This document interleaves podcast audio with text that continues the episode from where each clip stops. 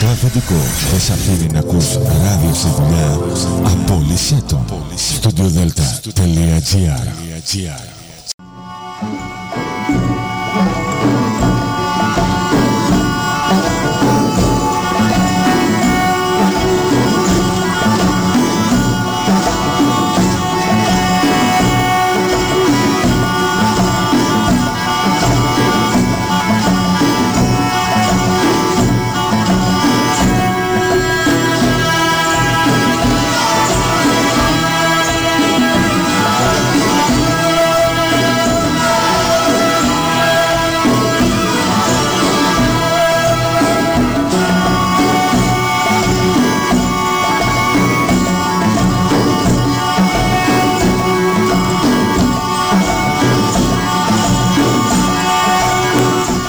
Καλή σας ημέρα κυρίες και κύριοι.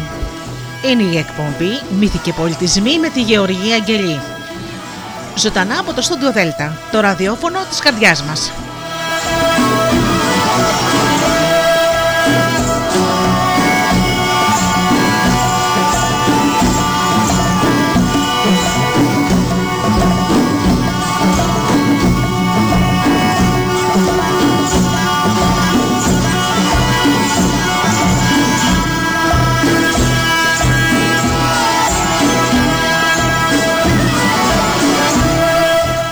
Σας αγαπημένοι μου φίλοι. Και πάλι μαζί σήμερα, Σάββατο όπως πάντα στις 10 το πρωί, με μύθους και παραμύθια. Σήμερα παραδοσιακά ελληνικά παραμύθια.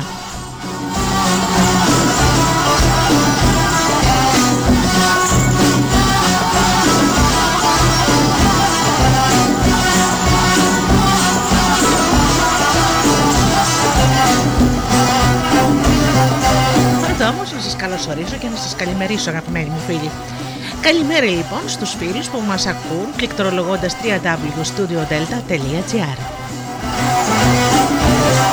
Καλημέρα και στους φίλους που μας ακούν από τις μουσικές σελίδες τις οποίες φιλοξενούμαστε, όπως είναι το Live24. Καλημέρα και στους φίλους που μας ακούν από γεννητά και tablets.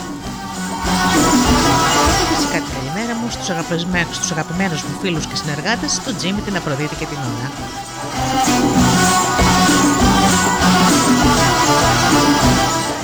Παραδοσιακή ελληνική μουσική θα ακουστεί σήμερα και ξεκινάμε με τραγουδάκια.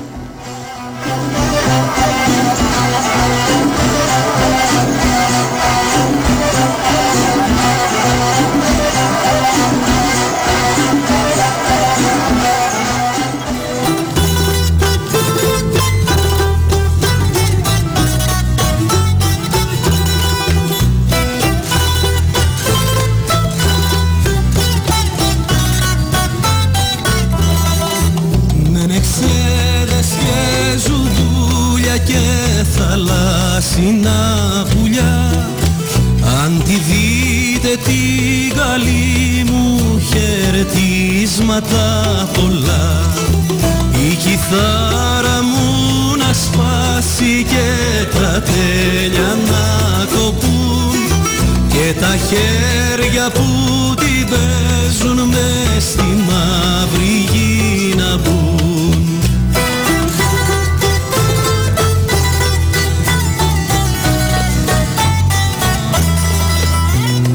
Πες μου γιατί σαν ξένο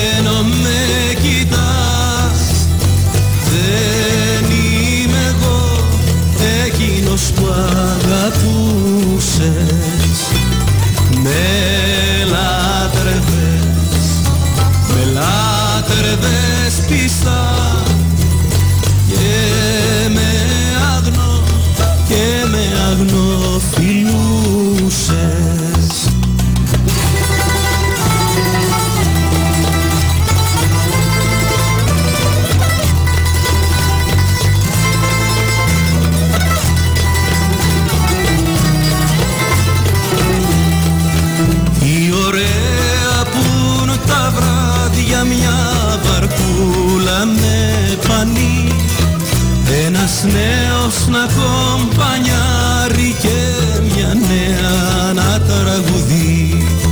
Πες μου τι δασκάλισσα σου που σε μάθαινε σταυρώνεις στα ποδάρια σαν την πάπια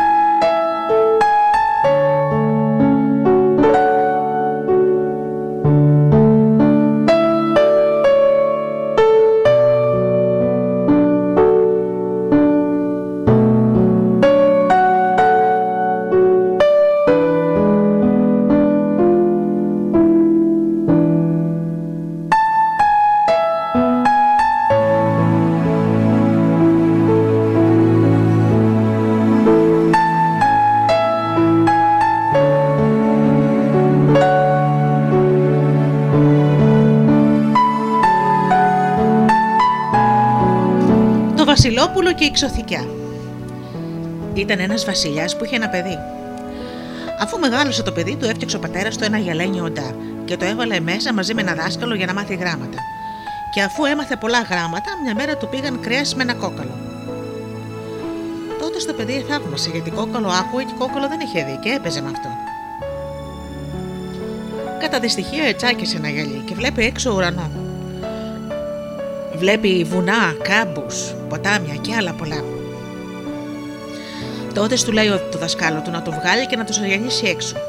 Ο δάσκαλος δεν κοντούσε από το βασιλιά και λέει του παιδιού να ρωτήσει τον πατέρα του. Ερώτησε τον πατέρα του και του έδωσε την άδεια και έβγαλε το παιδί από το γυαλένιο οντά.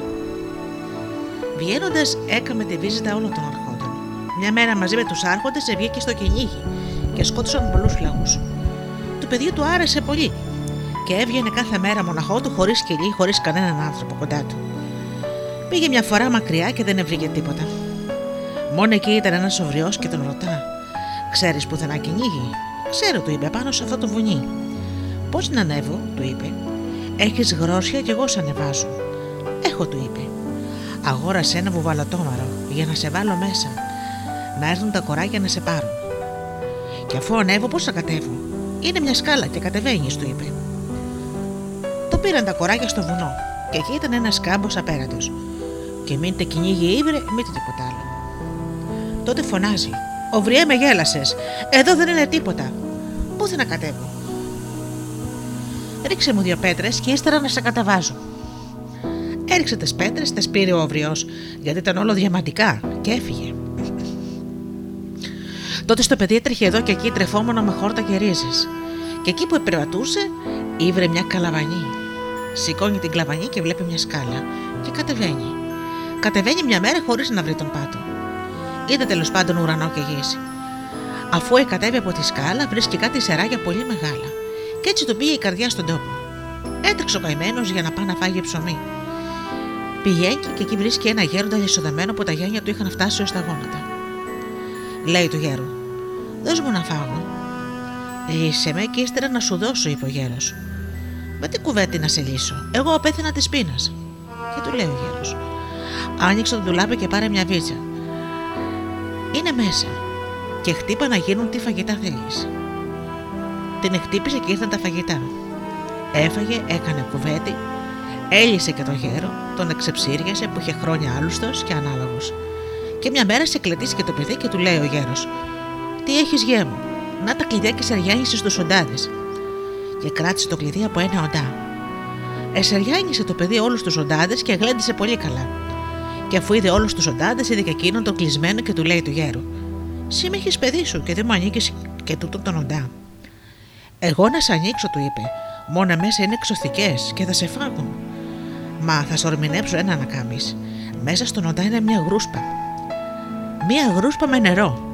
Και αυτές μόλις θα έρθουν θα ξαντηθούν και αν προφτάξεις και αρπάξεις τα φορέματά τους, γλιτώνεις. Γιατί όλη τη δύναμη αυτή τα φορέματα την έχουν. Το παιδί έκαμε καθώς το γέροντα. Πήγε λοιπόν η μεγάλη, φοβήθηκε και δεν έκανε τίποτες. Πήγε η δεύτερη. Φοβήθηκε πάλι και δεν έκανε τίποτες. Πήγε στο τέλος και η μικρότερη και η ομορφότερη. Έκαμε κάμπο ανάζια μέσα στο νερό. Της αρπάζει τα φορέματα και φεύγει. Αυτή με την πανοριά της το είπε: Εγώ δική σου και δική σου είμαι. Δεν μου δίνεις τα φορέματά σου. Τα φορέματά μου. Όχι, της είπε.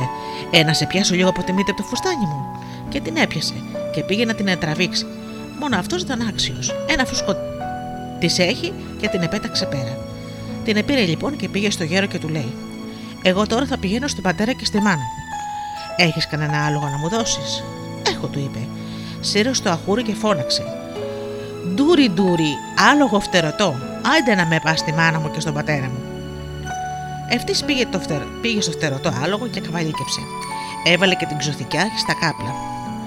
Πηγαίνοντας, έκατσαν σε ένα μέρος να φάγουν ψωμί. Εκεί ήρθε ο αδερφός της ξωθικιά μεταμορφωμένος σε ένα δερβίσι.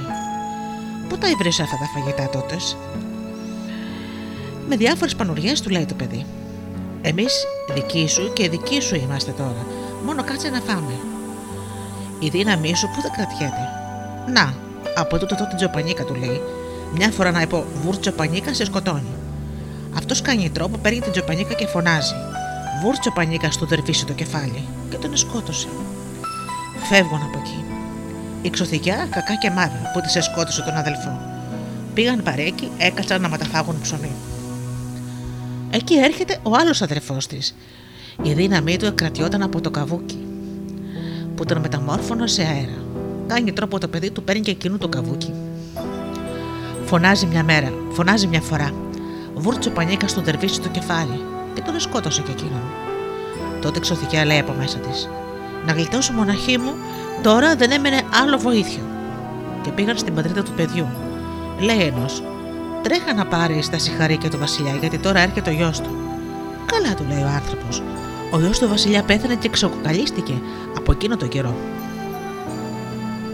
Πηγαίνει μπαρέκι, στέλνει έναν άλλον που πήγε και πήρε του μεζέδε. Τότε έριξαν τόπια και άλλα βασιλικά πράγματα.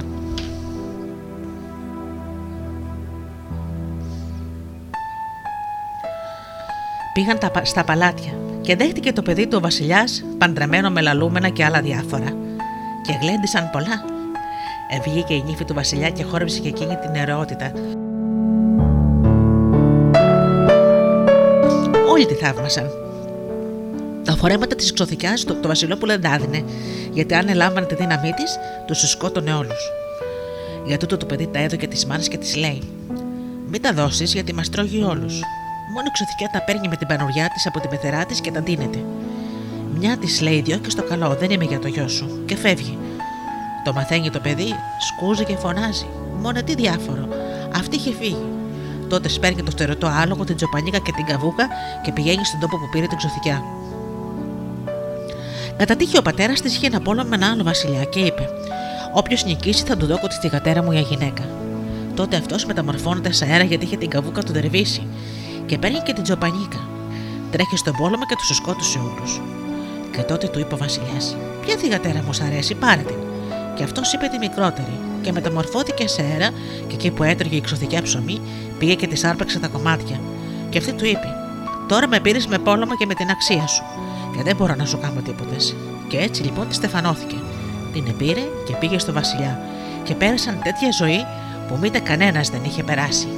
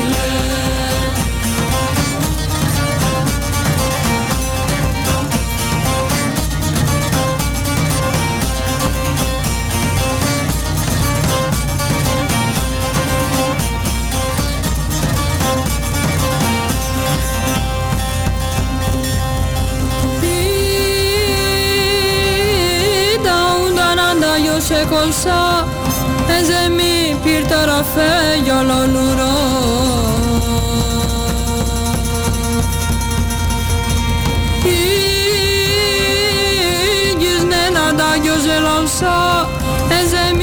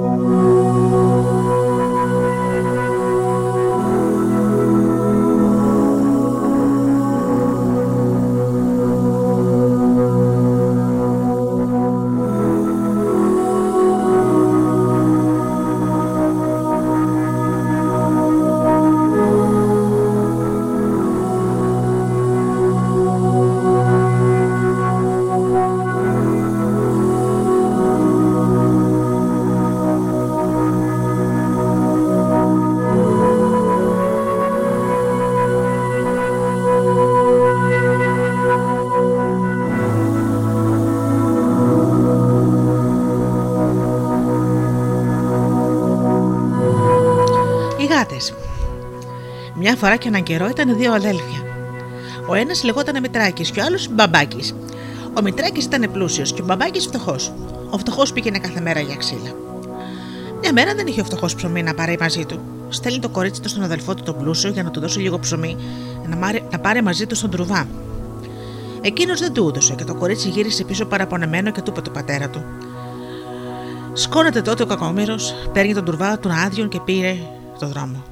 Βγήκε από το χωριό και πήγε μακριά. Και εκεί που πήγαινε στο δρόμο βρίσκει ένα μάρμαρο με μια χρυσή κρικέλα. Πιάνει την κρικέλα, ανασηκώνει το μάρμαρο. Βρίσκει 40 σκαλιά. Καταβαίνει τα σκαλιά και παίρνει μια κάμαρη. Ανοίγει την κάμαρη και βλέπει μέσα πολλές γάτες. Καλημέρα της, λέει ο μπαμπάκης. Καλημέρα, είπαν οι γάτες. Τη ξαναρωτάει αυτός. Πού είναι ο αρχηγός σας, Παραμέσα, του λένε οι γάτες. Πάει παραμέσα κι αυτός και μπαίνει σε μια άλλη κάμαρη που ήταν ο Βασιλιάς και η Βασίλισσα από τις γάτες. Ήταν και αυτοί γάτες.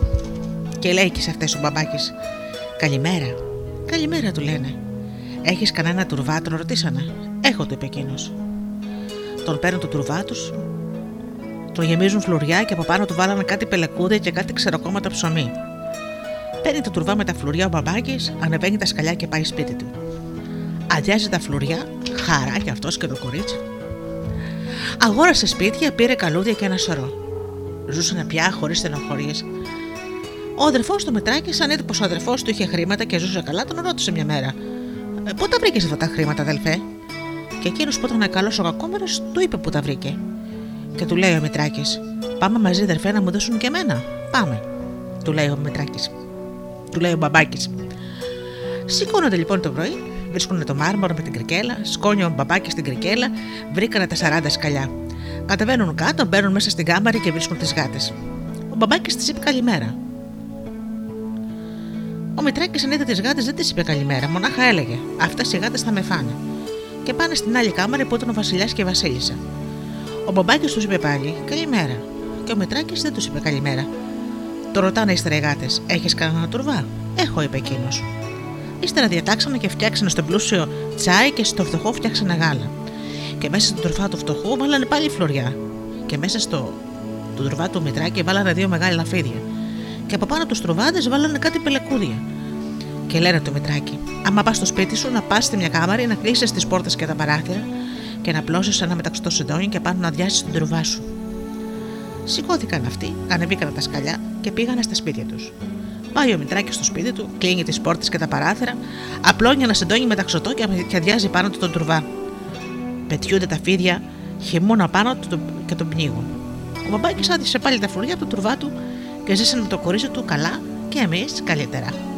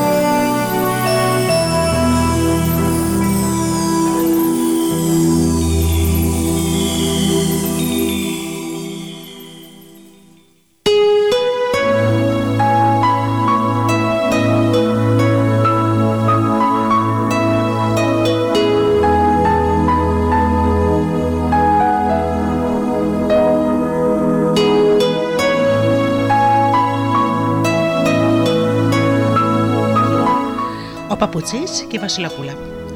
Μια φορά ήταν ένας παπουτσί και κατήντησε από την τέχνη του να γίνει πλούσιος. Ήκτισε σπίτια, μαγαζιά, είχε δούλους και δούλες και ζούσε μια χαρά. Μα στερινά έκαμε τρεις κόρες και εκείνες το ρίξανε στο λούσο. Και για λίγα χρόνια εφάγανε όλη την κατάσταση του πατέρα τους, που, που την απόκτησε με κόπο και με ύδρο και τον κάμανε πάλι να προπατεί με το μισό παπούτσι. Και από πρωτομάστορες κατήτησε να γίνει μπαλωματάς, να παίρνει μια δεκάρα για να ζει το σπίτι του. Μια μέρα πάει ένας σοβριό και του λέει να του μπαλώσει το παπούτσι και ένα σαν του τον μπάλωσε, βγάζει να του δώνει ένα φλουρί. Να το δει ο κακόμορος ο παπουτσί, το φλουρί του κάνει. Αφέντη μου υποχρέωσες σε μένα. Ο κόπο μου κάνει μια δεκάρα και εσύ μου δίνεις φλουρί. Μπρε, αδερφέ του κάνει. Εγώ ήθελα και στο έδωσα. Τι σε μέλει εσένα; Α σου το δω και το λοιπό και Θεός σε παλού.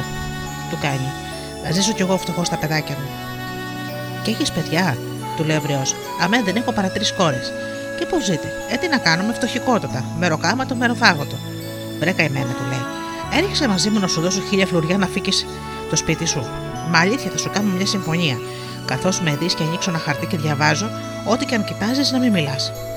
Να ακούσει εκείνος χίλια φλουριά που έβλεπε τον παρά και θαρούσε πως ήταν Ελλήνα, του λέει Μπράβο, έρχομαι.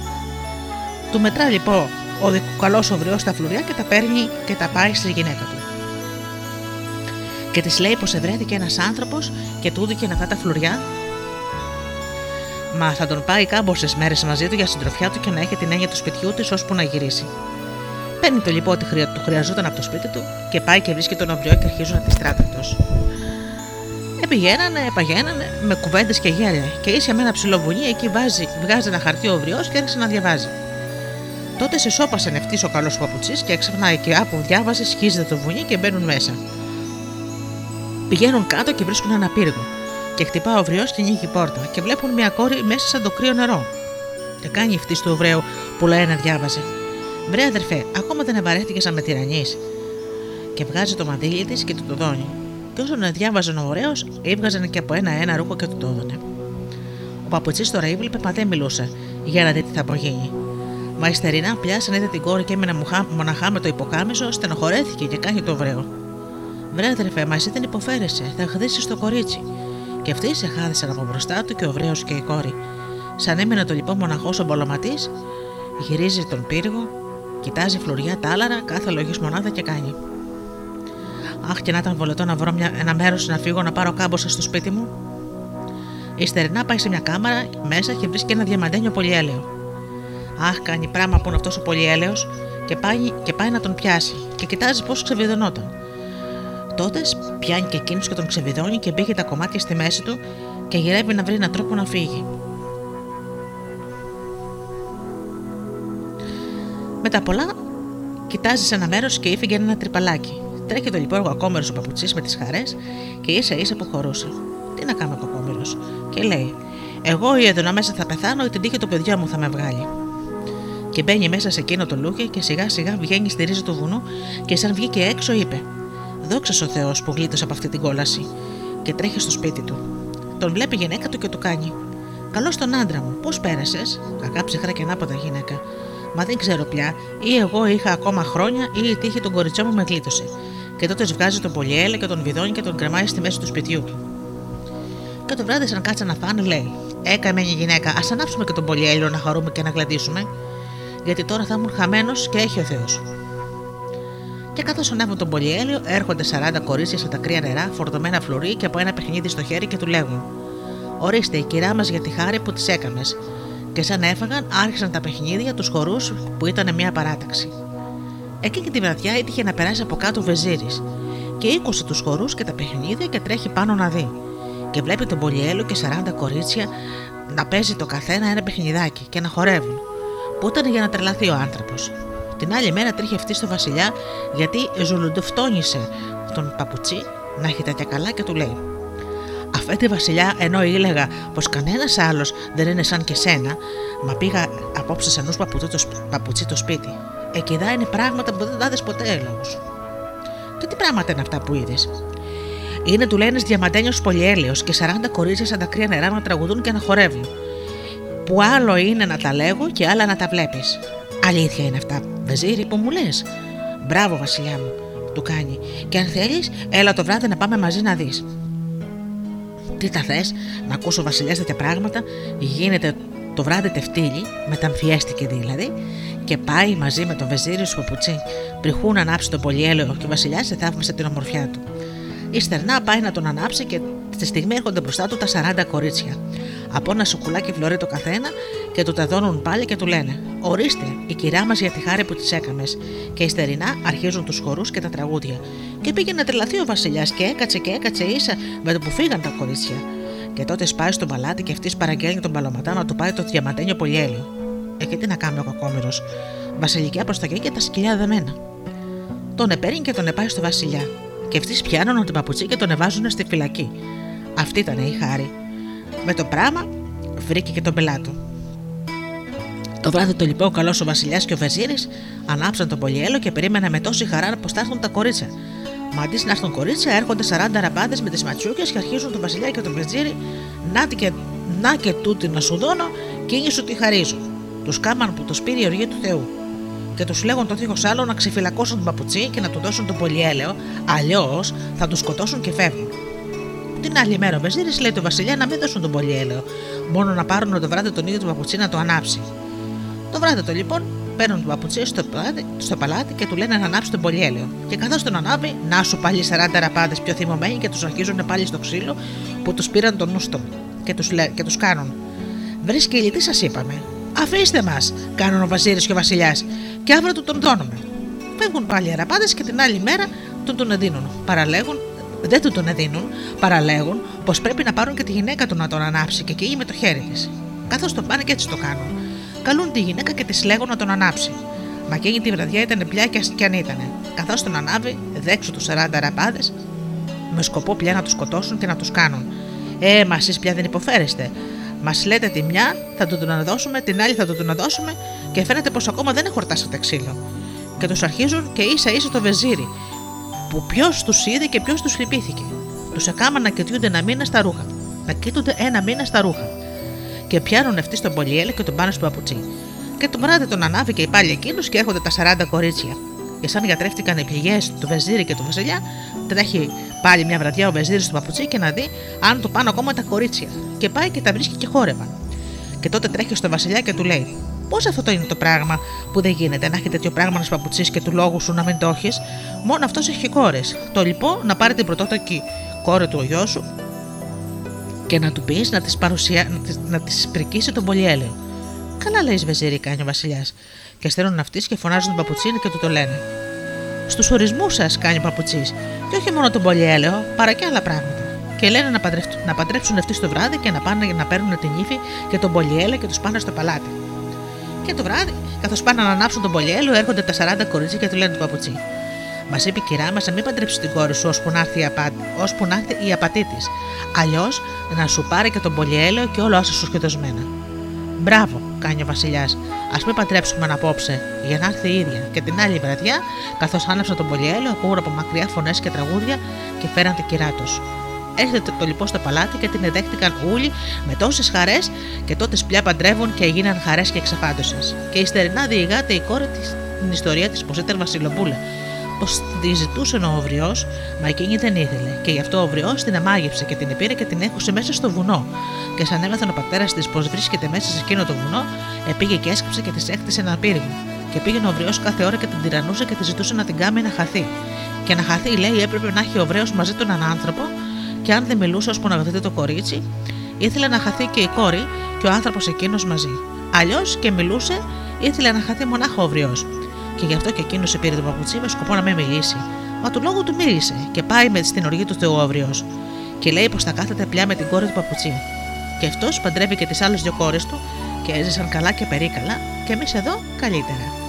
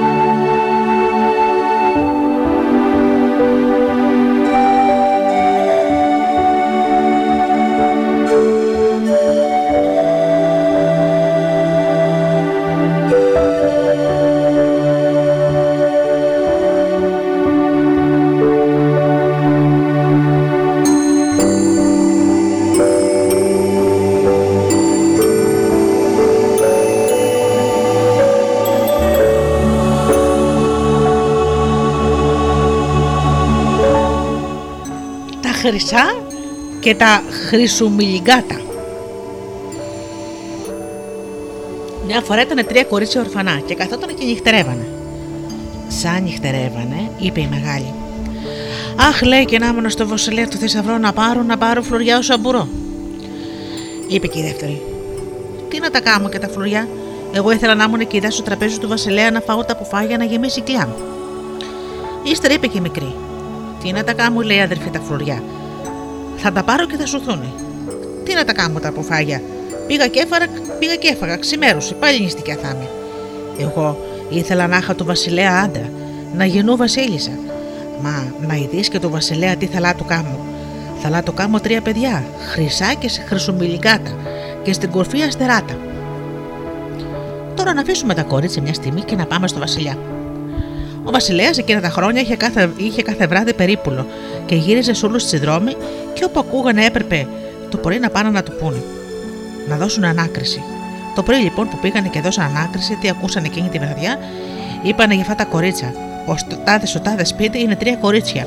Και είπε μεγάλη αυτό, η δεύτερη αυτό και η μικρή αυτό. Λέει λοιπόν ο Βασιλιάς ένα φύλακα. Άντε να πας να φέρεις τη μεγάλη. Σηκώθηκε ο φύλακα και πήγε. Είπε, λέει ο Βασιλέα, σε θέλει να πας στο παλάτι. Εγώ, λέει, τι να κάνω στο παλάτι, φτωχό κορίτσι. Να έρθεις, λέει, η δεμή θα σε πάω δεμένη. Άντε, λέει, αρή να πας. Της είπαν οι αδερφάδες της. Την πήρε ο φύλακας και την πήγε στο παλάτι. Μεγαλειότατε, μου λέει, να σε προσκυνήσω να με κόψεις, θέλεις να με σφάξεις, γελούσε ο Βασιλέας. Της λέει, Ψες το βράδυ όταν νυχτερεύατε, τι λέγατε. Τίποτα, λέει, μεγαλειότατε. Τι θέλω να πούμε εμείς τα φτωχά τα ορφανά, τη φτώχεια μας. Όχι, λέει. Να πεις τι είπατε. Έλα εδώ, λέει σε έναν από την περίπολο. Τι είπε αυτή; Είπε, λέει, να ήταν μέσα στο θησαυρό σου να πάρει όσα φλωριά ήθελε. Ού, λέει αυτή, η φτώχεια μας με, με έκαμε και το είπα. Πες το λοιπόν, λέει Βασιλιάς, πώς το πες. Να, είπα, λέει αυτή. Να είχα μοίρα, εγώ θέλω να με βάνει στο το θησαυρό του Βασιλέα να πάρω όσα φλωριά ήθελα. Πάρ την είπε ο Βασιλέας και σύρθα στο θησαυρό να πάρει όσα φλωριά θέλει. Πήγαινε, τη ανοίξει το θησαυρό και πήρε και αυτή όσα, όσα φλωριά ήθελε και την πήρανε πάλι φύλακας και την πήγανε στο σπίτι της. Ύστερα ο Βασιλέας θέλει πάλι τον ίδιο το φύλακα να πάει να πάρει τη δεύτερη αδερφή. Πήγε και λέει: Είπε ο Βασιλιάς να έρθεις και σε θέλει. Ούτε να με κάνει εμένα ο Βασιλιάς. Να έρθεις, λέει, σε θέλει. Ε, άντε, λέει, έρχομαι. Και η αδερφή μου που πήγε, καλό κατάλαβα, όχι κακό. Την πήρε αυτός, την πήγε στο Βασιλέα. Έλα εδώ, λέει κορίτσι μου. Τι λέγατε ψες το βράδυ. Ού, λέει Βασιλέα, με φτώχεια μας έκανε. Δεν λέγαμε τίποτα. Όχι, να πεις τι λέγατε. Να, λέει. Ήμουνα να ήμουν, έλεγα να ήμουν στο τραπέζι του Βασιλιά να φάω τα αποφάγια του. Σύρτεται, λέει ο Βασιλιάς μες στο τραπέζι και να τη βάλετε από τα καλύτερα φαγιά να φάει όσο θέλει. Την πήραν αυτή, την πήγαν και τη στρώσαν τραπέζι με κάθε λογιού φαγητά. Ούτε να σταθεί ήξερε αυτή, ούτε να καθίσει. Κάθισε, έφαγε και ήπια. Άντε λέει τώρα και εσύ ρε σπίτι. Ύστερα πηγαίνουν πάλι και λέει έτσι μικρής. Έλα σε θέλει ο Βασιλιάς. Ούτε να με κάμα με εμένα ο Βασιλέα. Είπε αυτή. Έλα λέει, σε θέλει. Μετά πολλά την επήρανε και αυτή και την επήγανε στο Βασιλέα. Έλα εδώ λέει. Εσύ τι λέγατε ψε το βράδυ που νυχτερεύατε; Τι να πω, λέει μεγαλειότατα, εγώ δεν είπα τίποτα. Να πεις, λέει. Τι είπες, ένα βασιλέα. Εμείς φτωχά κορίτσια λέγαμε και χωρατεύαμε. Είπα κι εγώ να είχα το βασιλέα άντρα να του κάνω τρία παιδιά χρυσά και χρυσομιλιγκάτα και στην κορυφή αστεράτα. Και όντας τα έλεγε αυτά, χαμογελούσε. Καλά, λέει ο Βασιλιάς. Θα τα κάνουμε στα τρία παιδιά χρυσά και χρυσομιλιγκάτα και στην κορυφή αστράτα. Θα τα κάνω, λέει. Ε, άντε, λέει εσύ, είσαι για μένα, λέει. Την εκράτησε και δεν την έφυσε να πάει σπίτι. Βγαίνει όξο, λέει στη μάνα της.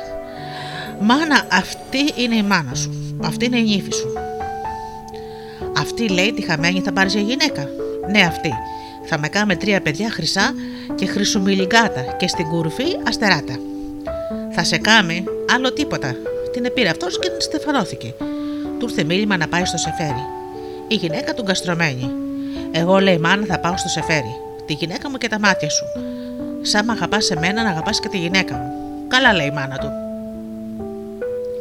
Σηκώθηκε αυτός, αποχαιρέτησε και έφυγε. Έφυγε και πήγε στην πόλη στο σεφέρι. Ήρθε η ώρα να γεννήσει η γυναίκα του. Την πιάσανε οι πόνοι. Φώναξε τη μαμή. Γεννάει και κάνει το παιδί χρυσό και χρυσομιλιγάτο. Συνεννοείται πεθερά με τη μαμή, παίρνουν το παιδί και το πετάνε στην κοπριά.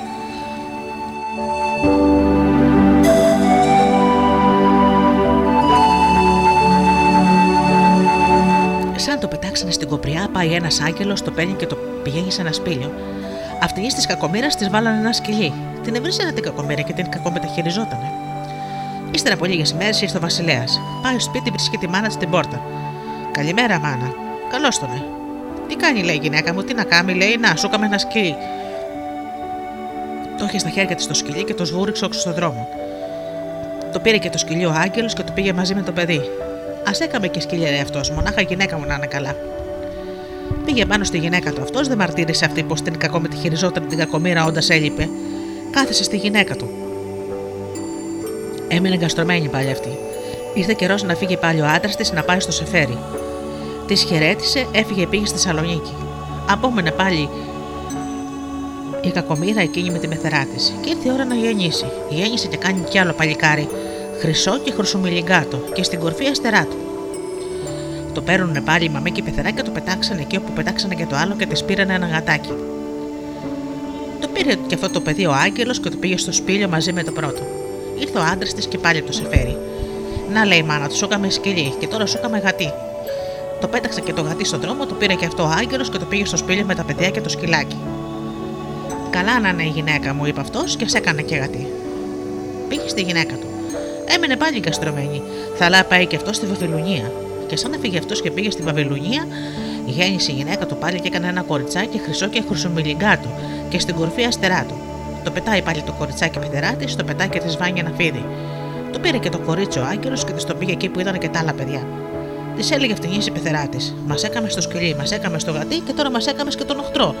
Από θα λάκαμε τα χρυσά και τα χρυσομιλικά τα παιδιά. Τώρα μα έρθει ο άντρας σου, ας κάνει τι θέλει. Και έκλειγε η κακομήρα. Τι να πει. Ήρθε πάλι ο Βασιλέας. Τι κάνει, λέει η μάνα, η γυναίκα μου; Τι να κάνει, λέει, μας έκαμε σκυλί, τα έκαμε καλά. Μας έκανε γατί, τα έκαμε πάλι καλά. Τώρα μας έκανε τον οχτρό.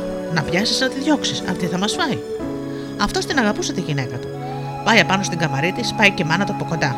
Να την εδιώξει, λέει. Να την εδιώξει. Αναγκάστηκε και αυτός και λέει: Άντε, λέει, εγώ φεύγω και κάμετε εσείς ό,τι θέλετε. Σηκώθηκε αυτός, έφυγε.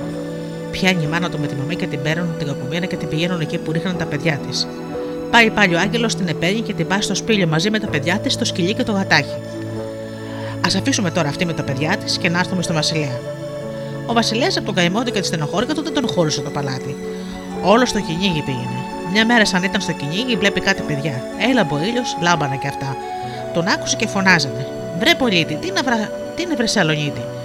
Πάρε τη βαβυλονίτσα μας και έλα εδώ πέρα να παίξουμε. Σαν πήγε ο Βασιλιάς κοντά τους, φοβηθήκαν αυτά και αρχίσαν να κλαίνε γιατί δεν ήξεραν από κόσμο. Τρέξανε και πήγαν στο σπήλιο που ήταν η μάνα τους.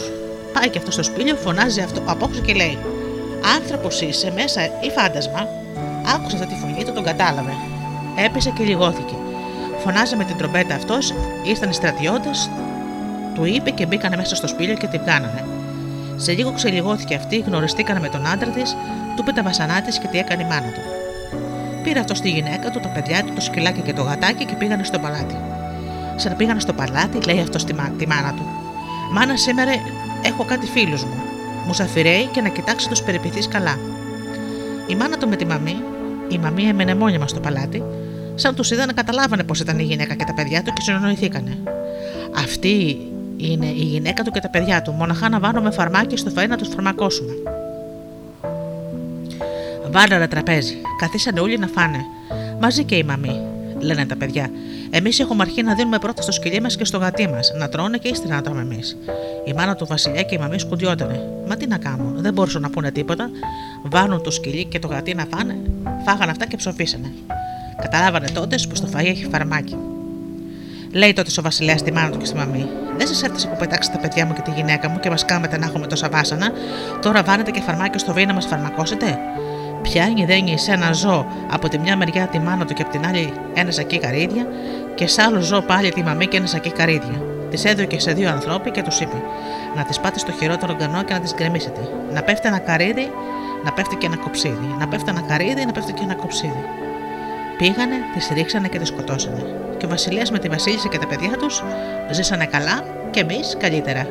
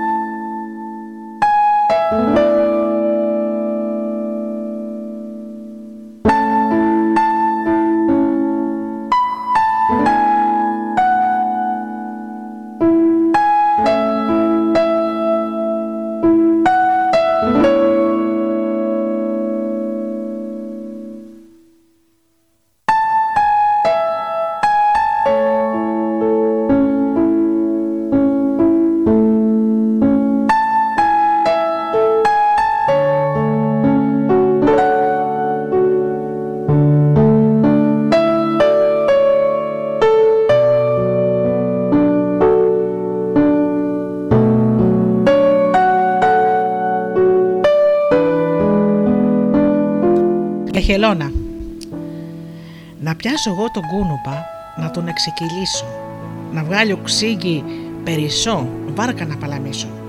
Και βάρκανε παλάμισα και ακόμη δυο φρεγάδες και αξούγκι επερίσσεψε 45 οκάδες. Αρχή του παραμυθού, καλησπέρα σας. Ήταν ένας ψαράς, λεύτερο, και πήγαινε πάντα πεζός και ψάρευε με το καλαμίδι. Αν έπιανε ένα-δυο οκάδες ψάρια, τα επολούσε και με εκείνα επέρνα. Έτσι κάθε μέρα. Μια μέρα εσηκώθηκε πάλι το πουρνό-πουρνό και πήγε τις ξυνίδες στο γυαλό να πούμε. Δολόγει η του τζιμπά και βγάζει όξο μια χελώνα. Και λέει: Α, ας την πάρω να τη ρίξω μέσα στο σπιτάκι μου να τρώει τους ψήλους που είμαι μοναχός να μην με τρώουν. Έπιασε ακόμα και κανένα δυο οκάδε ψάρια. Τα πήρε, πήρε και τη χελώνα και τα πήγε σπίτι του. Άφηκε το λοιπόν τη χελώνα κάμια εκατοστή δράμια ψάρια για λόγο του και πήρε τα άλλα να τα πάει να τα πουλήσει. Μόλις έφυγε το λοιπόν αυτός, να και βγαίνει από το καυκί τη χελώνα μια κοπελιά που δεν έχει άλλη ο κόσμος. Ανασκουμπώνεται, πιάνει ξύνη τα ψάρια, τα μαγειρεύει, άλλα ψητά και άλλα τηγανιτά, τα κλείνει μέσα στο αρμάρι, ύστερα μπαίνει πάλι μέσα στο καυκί τη χελώνα. Έρχεται ο ψαράς, ανοίγει το αρμάρι, να πάρει τα ψάρια να τα ψήσει. Τα βρίσκει και ψημένα και καλοψημένα. Μοσχοβολούσαν και λέει μέσα του: Ε, καμιά γειτόνισσα φαίνεται, με είδε που ήταν ξεψυχισμένος και ήρθε και μου τάψισε. Α την ήξερα να της πάω δυο χανάκια. Τι τα θέλεις, έφαγε και έπεσε. Το πορνό εξύπνησε και πήγε πάλι να ψαρέψει. Η δουλειά του ήταν αυτή. Έφερε τα ψάρια που πιασε, ξεχώρισε πάλι το μερδικό του και πήγε να πουλήσει τα άλλα. Βγήκε πάλι η κοπέλα του τάψισε ακόμα πιο καλά και κρύφτηκε. Ήρθε εκείνος τα θωρεί πάλι ψημένα και συλλογιζόταν. Βρέα στην ήξερα δα ποια είναι αυτή, να της δώσω τουλάχιστον δύο-τρία χανάκια. Και για να μην τα κοντολογούμε, μετά από κάμποσες βολές απονηρεύτηκε αυτός και λέει: Εγώ πρέπει να φυλάξω βάρδια να την επιάσω αυτή να δω ποια είναι. Πάει το λοιπόν, πάλι φέρνει τα ψάρια, αφήνει τα δικά του που ήθελε να φάει, κάνει πως φεύγει και αμέσως κρύβεται και παραμονεύει. Εκεί δα βγαίνει εκείνη πάλι από το καυκί της για να ψήσει ψάρια. Τη θωρεί εκείνος, ανοίγει, μπαίνει μέσα αρπά το καυκί και γύριψε να το κάψει. Του λέει εκείνη: Μην το κάψεις, γιατί ύστερα θα πάθεις πολλά κακά. Εκείνος ήθελε να το κάψει και εκείνη τον αμπόδισε. Τι τα θέλεις, το πετάει πάνω στη βρύα και καίγεται. Ε, εκείνη δεν είχε πια καυκί να κρυφτεί, έμεινε φανερή. Τον υπηρετούσε και τον φρόντιζε σαν γυναίκα του. Α αφήσουμε τώρα αυτού και ας πιάσουμε τον Βασιλέα που ήθελε να παντρευτεί και έβαλε ανθρώπους να γυρίσουν να βρουν την πιο όμορφη κοπέλα και να το τη φέρουν να την πάρει η γυναίκα. Εγύρισαν αυτοί όλο τον κόσμο, δεν ήβραν άλλη όμορφη γυναίκα έξω όξω από το ψαράτη γυναίκα. Πηγαίνουν τα λέγουν του Βασιλέα. Εμάζεψε το λοιπόν ο Βασιλέας στο συμβούλιο του να συμβουλευτούν να δουν με τι τρόπο να του πάρουν το ψαράτη γυναίκα. Λέγουν του Βασιλέα. Άλλο δεν έχει μοναχά να του πούμε να χρυσώσει το παλάτι ούλο, και εκείνος δεν θα δίνεται να το χαλάσουμε, να, πάρουμε, να του πάρουμε τη γυναίκα. Έστειλαν το λοιπόν και του είπε να πάει εκεί που τον θέλει ο Βασιλιάς. Και λέει εκείνος: Γιατί με θέλει εμένα ο Βασιλιάς, Εγώ είμαι φτωχός άνθρωπος, τι να κάνω; Πάει και του λέει ο Βασιλιάς: Να πιάσεις να χρυσώσεις όλο το παλάτι από όξω και από μέσα στην Κυριακή, γιατί μην θα σου κόψει το κεφαλί σου. Και λέει εκείνος: Και πού θα βρω εγώ αφέντη Βασιλέα τόσο χρυσάφι, Εγώ είμαι φτωχός άνθρωπος. Τον επετούν όξο. Πάει εκείνος στο σπίτι του και έκλαιγε και στέναζε. Τον ρωτάει η γυναίκα του και της τα λέει: του λέει εκείνη: Θωρείς τώρα, δεν σου παρά μην κάψεις το καφιέ μου και θα πάθεις πολλά πράγματα. Μοναχά κάτσε τώρα φάει και μη σε μέλει.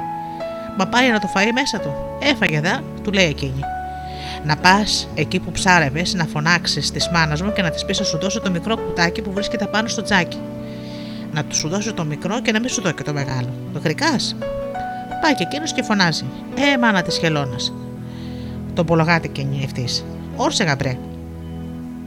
Της λέει: να μου δώσεις, λέει η κόρη σου, το μικρό του κουτάκι που είναι πάνω στο τζάκι. Να την εκείνη ευθύ και φέρει και το τοτόνι. Και λέει εκείνος μέσα του: Τι είναι τούτα, δεν είναι κοροϊδίες; Τι θα κάνει, λέει τούτο; Τι τα θέλεις, το πηγαίνει της γυναίκας του και του λέει: Πάει να τώρα να το πεις στο Βασιλιά να σου δώσει ανθρώπους. Πιάνουν οι άνθρωποι με τις φροκαλιές και τις βούρτσε, εχρούσωσαν το παλάτι και από και από μέσα στις σκάλες και τις αυλές. Θωρεί ο Βασιλέα, εσάστησε. Βρε, αυτός είναι μεγάλος κατεργάρης.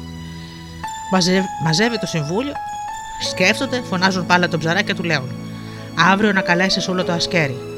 Τους λέει ο ψαράς. Αφέντη Βασιλέα, που θα τα εγώ, πού θα τα βρω εγώ να καλέσω τόσους ονομάτου. Εγώ είμαι φτωχός άνθρωπος, του λέει ο Βασιλιά. Αυτό που σου λέω, η θα πάει κεφαλή σου. Και αυτοί σου δίνουν μια κλωτσιά. Τον απαιτούν πάλι κάτω τα σκαλιά. Επήγε τότε στο σπίτι και έκλαιε και δέρετο. Το ρωτάει η γυναίκα του, τι τα λέει. Του λέει τότε σε εκείνη. Δεν σου είπα να μην κάψεις το καυκί μου και θα πάθεις πολλά κακά. Έλα τώρα, κάτσε φάει και μην κολοσκά. Έκασε και έφαγε. Μα δεν πήγε να το φάει μέσα του, του λέει η γυναίκα του. Να πας πάλι στην ξέρα που με έπιασες και να φωνάξεις τη μάνας μου και εκείνη θα σου απολογηθεί. Να της πεις να σου δώσεις το μικρό τσουκαλάκι που βρίσκεται πάνω στο τζάκι. Να έρθεις να το φέρεις και φτάνει. Σηκώνεται το πορνό ο ψαράς ο κακόμερος, πάει στην ξέρα και φωνάζει. Ε, μάνα της κελώνα, του λέει. Και αυτή εκείνη. Όρσε γαμπρέ μου, τι είναι που θέλεις, της λέει εκείνος. Να μου δώσεις, λέει η κόρη σου, το μικρό μικρό τσουκαλάκι που είναι πάνω στο τζάκι. Το παίρνει, του το δώνει. Το πήρε εκείνος και πάει. Και έλεγε μέσα του: Τι μπορεί να κάνει τούτο; Καλέ σαν κορυδίε μου φαίνονται. Πώς θα φάγουν τόσο μάτι με αυτό το τσουκαλάκι; Τι τα θέλεις, το πήγες στη γυναίκα μου. Του λέει εκείνη. Να πας τώρα στο Βασιλιά και να του πεις να σου δώσει ανθρώπους πολλούς για υπηρέτες και στήζε το τσουκαλάκι πάνω στην πυροστιά. Βάλε φωτιά και λέγε του. Και εκείνο θα σου βγάλει ό,τι θέλεις. Του το έδωσε εδώ ο Βασιλέας υπηρέτες πολλούς, επήγε στο κάμπο. Μεγάλος κάμπος. Ανάφτη φωτιά, στείνει το τσουκαλάκι και έλεγε: Βγάλε ψάθια, βάλε κουτάλια, βγάλε πυρόνια, μαχαίρια, σερβέτες, ψωμιά. Και έβγαλε το τσουκαλάκι και στρώναν οι πυρέτε και μαζευόντουσαν τα σκέρι και έκαμαν και εκάθισαν χιλιάδες ονομάτι. Και ύστερα λέει το τσουκαλιού: Βγάλε σούπα, βγάλε νερόβραστο. Βγάλε τα τάδε και τα τάδε φαγητά. Και έβγαζε και έβγαζε λογιό, λογιό φαγιά. Και φαγανούλοι και χόρτασαν και έσκασαν το φαΐ. Θεωρεί ο Βασιλιάς, του ήρθε να σκάσει. Μαζεύει πάλι το συμβούλιο, φωνάζουν τον ψαρά και του λέγουν: Να μαζεύεις έναν άνθρωπο να είναι στον πόδι δύο πιθαμές και τρεις πιθαμές στα γένια του. Ε, τούτος ήταν πια που του ήρθε να σκάσει. Έκλειγε και χτυπιόταν και πήγε στη γυναίκα του. Βρε, βρε τι έχεις, του λέει, της λέει εκείνος. Ε, τα άλλα τα κακά, τα έκαμα. Αυτό να δούμε που δεν είναι να γίνει ποτέ. Τώρα είναι που θα χαθώ. Θα με χαλάσουν και θα φύγω να με σε πάρει ο αντίχαρος. Του λέει εκείνη. Βρε, πες, τι είναι αυτό που, που σου είπε ο Βασιλέας, της λέει εκείνος. Να θέλει να του βρει έναν άνθρωπο δύο πιθαμές, μπορεί και τρεις πιθαμές στα γένια του. Και του λέει εκείνη, γι' αυτό κολοσκά, αυτός είναι ο νύχτο μου. Και της λέει, Μίλα βρε καλά, γυναίκα. Του λέει, Για κάτσε, φάρε τώρα και αύριο να πας πάλι στη μάνα μου και να της πεις να πει του νιου στο βοσκού μου να έρθει και είναι ανάγκη. Σήκωνεται εκείνος από το πουρνό, πάει και λέει στην ξέρα και φωνάζει. Ε, μάνα της χελώνας, όρσε γαμπρέ, τι είναι αυτό, τι θέλεις; Της λέει, να πεις, λέει η κόρη σου του νιου στο βοσκού σας, να πάει εκεί για την ανάγκη. Και του λέει, και αυτός είναι ο αδερφός της. Να του πω δα και αν θέλει. Και της λέει, να μην λείψει και να έρθει και είναι ανάγκη μεγάλη. Πάει εκείνη και του λέει: Η αδερφή σου να πας εκεί και σε θέλει. Είναι ανάγκη μεγάλη. Και λέει αυτός: Θα πάω που θα πάω, στις πάω και κανένα κοφίνι αυγά. Η γεμόνι μια κοφίνα γεμάτη, τη μπουγάδες γεμάτη αυγά, τη σηκώνει στο κεφάλι του και πάει. Τον θωρεί ο ψαρά ο κακόμερο και ο άστησε. Τον συντρόφο φεύγει και πήγαιναν. Και εκεί που πήγαιναν, τον χάνει μέσα στους θάμου. Θωρήσα εδώ, θωρήσα εκεί και δεν τον έβλεπε πουθενά. Τον βλέπει να κάθεται, του φωνάζει και απολογίζει. Τον βρίσκει και κάθεται πάνω από κάτω από ένα κλαδί. Τον έδισε με τη ζώνη του για να μην τον χάσει και πάλι πήγαιναν στο σπίτι. Του υποδέχτηκε η αδερφή του. Θέλω να σε δω, αδέλφη. Τώρα που θα πας στο παλάτι, ρουθούνι με να αφήσεις όλους να τους παστρέψεις εκεί. Την άλλη μέρα πιάνει ο Νιορθοβοσκός ένα ρόπαλο και πήγαινε στο Βασιλέα μαζί με τον ψαρά. Ο ψαράς είχε στείλει από πριν είδηση και τους περίμεναν. Έτρεξε όλος ο κόσμος. Ανέβαινε τα σκαλιά του παλατιού και γελούσαν όλοι. Σα πήγε μπρος στο Βασιλέα και η δωδεκάδα, εκεί και χαχά γελούσαν όλοι. Κάμει υποστημόνια εκείνος και τους λέει: Βρε τι γελάτε, μα καράσα, σε φαίνομαι. Και να με το ρόπαλο, και να με το ρόπαλο, τους επέστρεψε όλους και δεν άφηκε ούτε βασιλέα ούτε κανένα. Και ύστερα έβαλε την κορώνα στον γαμπρό του και την αδερφή του και τους έκαμε βασιλιά και βασίλισσα. Και έτρωγαν και έπιναν και ψοφούσαν από την πείνα. Και έκαναν τέκνα και παιδιά και γέμωσε η γειτονιά. Και μήτε ήμουν εγώ εκεί και μήτε εσείς να το πιστέψετε.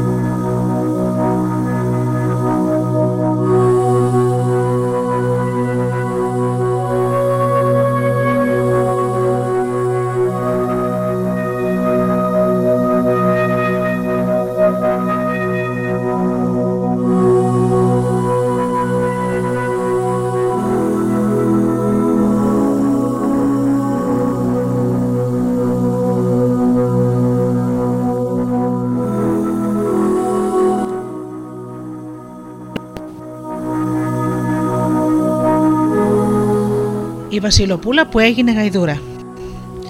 Μια φορά και ένα καιρό ήταν δύο αδέλφια. Και ο πατέρας τους ήταν άρρωστο βαριά έτοιμος να πεθάνει. Όταν πέθανε, μοίρασαν τα χωράφια και πήρε ο καθένας τα δικά του. Οι δουλειές του μεγάλου πήγαιναν καλά και όσο περνούσε ο καιρός, τόσο πλούσιος γινόταν. Ο μικρός δεν περνούσε. Δεν μπορούσε να σηκώσει κεφάλι και πήγαινε από χρονικά χειρότερα. Ο μεγάλος πέθανε, μάλαμα γινόταν. Ο μικρός μάλαμα έπιανε, στάχτη γινόταν. Ώσπου μια μέρα κίνησε να βρει τη μοίρα του. Πήρε ένα σακούλι με ψωμί, άφησε γεια στη γυναίκα του και στα παιδιά του και έφυγε. Περπάτησε 10 μέρες και 10 νύχτες, ώσπου έφτασε σε ένα δάσος τόσο μεγάλο και πυκνό που έκρεβε τον ήλιο. Όταν μπήκε μέσα και προχώρησε καμπόσο, βλέπει μια λεπού. Σου, τι λέει. Καλώς τον κάνει αλεπού. Πώς από εδώ, πάω να βρω τη μοίρα μου, λέει το παιδί. Μήπως ξέρεις που είναι. Όχι, λέει η Αλεπού, δεν ξέρω. Να πας πιο μακριά να ρωτήσεις. Ο νέος περπάτησε και περπάτησε ώσπου βγήκε από το δάσος και έφτασε σε ένα ποτάμι πολύ βαθύ που ευούιζε σαν στοιχειό. Γεια σου, ποτάμι, λέει ο νέος. Ώρα σου καλή. Πώς από εδώ, λέει το ποτάμι; Μήπως ξέρεις που είναι η μοίρα μου, ρωτάει ο νέος το ποτάμι. Όχι, λέει το ποτάμι. Σύρε στο βουνό να ρωτήσεις και εκείνο θα ξέρει. Πηγαίνει και εκεί το παιδί και για του λέει: Γεια σου, βουνό. Ώρα καλή, λέει το βουνό. Τι θέλεις εδώ, Θέλω να βρω τη μοίρα μου. Μήπως βλέπεις σε ποιο μέρος είναι; Βλέπω, λέει το βουνό, και θα σε πω. Θα περπατάς όλο εκεί που βγαίνει ο ήλιος και θα την βρει μπροστά σου. Αυτός ευχαριστήθηκε και πήρε πάλι το δρόμο. Και περπάτησε και περπάτησε, ώσπου έφτασε μπροστά σε ένα πύργο. Είδε τότε μια γυναίκα παγιέ το φούρνο της. Κοντά της ήταν μιας ξύλινης σκάφη με ρούχα και ένα σακί στάρι. Για να μην χασομεράει, να καεί ο φούρνος, είχε κοσκενήσει όλο το στάρι. Ύστερα έπλυνε τα ρούχα και ο νιό τη ρωτάει: Κύρα μου, μήπως είσαι η μοίρα μου; Η γυναίκα τον κοίταξε και είπε: Όχι, εγώ είμαι το αδερφό σου. Η δική σου μοίρα είναι ξαπλωμένη σε μια πολυθρόνα και παίζει με ένα χρυσό μήλο. Στο παπάνω σπίτι. Δεν με λες. Τι να κάνω, πώς δεν μπορώ να δω κι εγώ χαΐρι και προκοπή; Η μοίρα τον λυπήθηκε και τον είπε: Να ανεβείς στη σκάλα του πύργου σιγά σιγά χωρίς να σε καταλάβει και να μπεις μέσα στην κάμαρη που κάνει. Στη μέση θα δεις να κρέμεται ένα κλουβί και μέσα του έχει μια κότα. Κόψε με ένα μαχαίρι το σκηνή που κρατάει το κλουβί και πάρ το γρήγορα και φύγε. Αυτή θα κάνει κάθε μέρα ένα. Όπω τον είπε. Πήρε το κλουβί και έφυγε. Και όπως τον είπε η μοίρα, κάθε μέρα έπαιρνε και ένα χρυσό αυγό. Έφτασε στο σπίτι γεμάτο χαρά. Η γυναίκα σωθήκαμε και της είπε την ιστορία. Όμως να μην το πεις πουθενά, ξαναείπε, ούτε στα παιδιά μας. Τα χρόνια περνούσαν και τώρα και αυτοί ζούσαν πλούσιοι και πλούσιοι. Κάποτε αυτός αρρώστησε και πέθανε. Η γυναίκα του πέρασε κάπου στους καιρούς και ξαναπαντρεύτηκε. Μια μέρα ο άντρας της δεν και καλά ήθελε να τον πει που βρίσκει τα λεφτά και εξοδεύει. Αλλιώς θα την άφηνε και θα έφευγε. Τότε η γυναίκα αναγκάστηκε και του είπε το μυστικό. Δώστε σε μένα την κότα, είπε ο άντρας της, γιατί εγώ είμαι νοικοκύρη σου. Δεν μπορώ να τη δώσω, είπε η γυναίκα, γιατί είναι για τα παιδιά. Τύψε ο μακαρίτης κληρονομιά. Τότε νευρίασε ο άντρας και πάει και την έσφαξε. Η γυναίκα κατάλαβε πως δεν μπορούσε να κάνει τίποτα και μάδισε την κότα να τη φάνει. Πρόσεξε καλά, τη λέει ο άντρας της. Μην πετάξεις τα σωδικά της, γιατί θέλω να τα φάω εγώ. Η γυναίκα έβαλε την κότα στο τσουκάλι, την έβαρσε και μετά την έβαλε σε ένα πιάτο. Την άφησε και πήγε στη γειτόνισσα να δει που ήταν άρρωστη.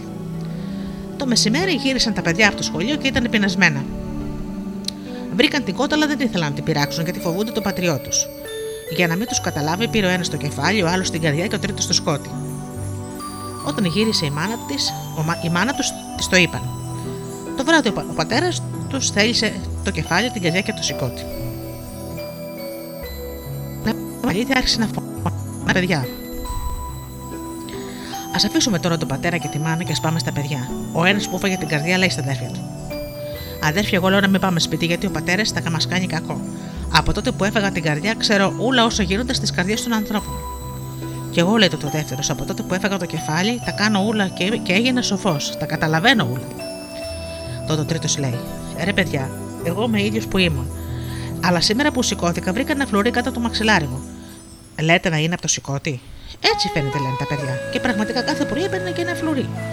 Τα παιδιά μια μέρα κίνησαν να βρουν την τύχη τους. Παίρνουν δρόμο, αφήνουν δρόμο, φτάνουν σε ένα τρίστατο. Τότε χαιρετήθηκαν και καθένας πήρε τον δρόμο του. Τα δύο μεγαλύτερα από τα αδέρφια έτυχε να ανταμωθούν κάποτε σε μια πολιτεία. Κάθεσαν σε ένα μεγάλο σπίτι και από εκεί πήγαιναν όλοι να δικαστούν σαν να έμαθαν πως ήταν παντογνώστες. Το τρίτο παιδί έφτασε σε μια μεγάλη πολιτεία. Μια μέρα εκεί που περπατούσε βρήκε μια ζωγραφιά που έδειχνε μια κοπέλα πολύ όμορφη. Λέει, Α ρωτήσω, και ρώτησε τη μια γριά. Μακριά, παιδάκι μου λέει γριά, είναι η κόρη του Βασιλιά.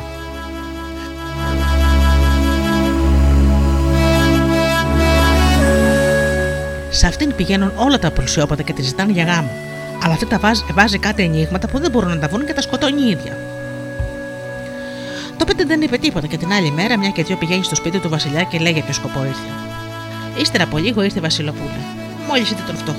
Είδε φτωχό, με παλιά ρούχα, λέει με τον τη. Τι αυτό θα πάρω εγώ για άντρα μου; Δεν πήρα τόσους και τόσους που ήταν πλούσιοι, θα πάρω αυτόν; Θα τον ρωτήσω ένα δύσκολο έμεινε. Τον λέει τότε σένα. Ποιο είναι εκείνο το δέντρο που δεν ξέρετε ποτέ; Και που έχει δυο, λογο, δυο λογιοναχλάδια, άσπρα, κάτασπρα και μαύρα κατάμαυρα. Το παιδί σκέφτηκε και στο τέλος είπε: Με φαίνεται πως το βρήκα. Το δέντρο είναι ο χρόνος και τα δύο λογιοναχλάδια είναι οι μέρες και οι νύχτες. Αυτό ήταν όλο. Ήταν μέσα στη χαρά που κλείτησε από τα σκοτώματα. Μονάχα Βεσολοπούλα δεν ήθελε. Αλλά έτσι είχε συμφωνήσει και τον πήρε για άντρα της. Με τον καιρό έμαθε για το μυστικό για τα φλουριά. Και μια μέρα φτιάχνει και τον δίνει ένα φάρμακο για να τον αποκοιμήσει, για να τον αποκοιμήσει και ένα φάρμακο για να βγάλει το σκότ, που δεν, δεν ήταν άλλο από μια μικρή χρυσή πετρίτσα. Τότε, όπως κοιμόντουσαν, τον πήραν τη νύχτα και τον ρίχνουμε σε ένα λάκκο. Έτσι παντού είπαν πως πέθανε στο κυνήγι. Ο άντρας της όμως δεν σκοτώθηκε, αλλά και καλά ύστερα από λίγες μέρες. Βγήκε από τον κρεμό και εκεί που πήγαινε, έβλεπε να, να βρει τίποτα να φάει. Βλέπει μια σικιά με παρδαλά σίκα. Τρώει τα μαύρα, γίνεται από άνθρωπος γαϊδούρι. Στενοχώριο και κακό. Πεινούσε κι άλλο, όμως άρχισε να τρώει τα άσπρα. Τότε βλέπει ένα παράξενο. Από γαϊδούρι γίνει και άνθρωπος. Και έξαφνα σκέφτηκε κάτι. Φτιάχνει δύο καλάθια και μέσα βάζει μαύρα και άσπρα σίκα. Μια και δύο τραβάει στην πολιτεία. Και όταν έφτασε στο παλάτι του Βασιλιά, άρχισε να φωνάζει. Σίκα ωραία έχω, γλυκά και βουδιαστά. Η Βασιλοπούλα τα άκουσε από το κήπο και πήγε να πάρει. Τότε λέει ο νιός που ήταν αγνώριστος από τις κακοπάθημες. Πάρε ένα να γευτεί και μην παίρνεις. Τρώει ένα η Βασιλοπούλα, γίνεται γαϊδούρα. Τη φορτώνει τα σίκα ο νιός και όπου φύγει, φύγει. Ο Βασιλιάς είδε που χάθηκε η Βασιλοπούλα και μόλις έμαθε για τα δύο αδέρφια που ήξεραν τα πάντα, πήγε σε εκείνη την πολιτεία που ήταν να ρωτήσει. Κατά τύχη πήγε εκεί και ο αδερφός τους με τη γαϊδούρα. Τον είδαν τα αδέρφια του και έκαναν χαρές μεγάλες. Ύστερα τα αδέρφια, σαν πανταγνώστε, διηγήθηκαν την ιστορία του Βασιλιά. Δίνουν τότε στη γαϊδούρα ένα άσπρο σίκο και γίνεται πάλι η όμορφη Βασιλοπούλα. Τότε αφού τα άμαθε όλα, κατακεντρίνησε και έπεσε στα ποδάρια του άντρα της να του συγχωρέσει. Ύστερα έβγαλε το σκότι και το έδωσε στο παιδί. Ο Βασιλιάς τους ξαναπάντρεψε και αφού έβαλε μυαλό η θηγατέρα του, και ζήσαν αυτοί καλά και εμείς καλύτερα.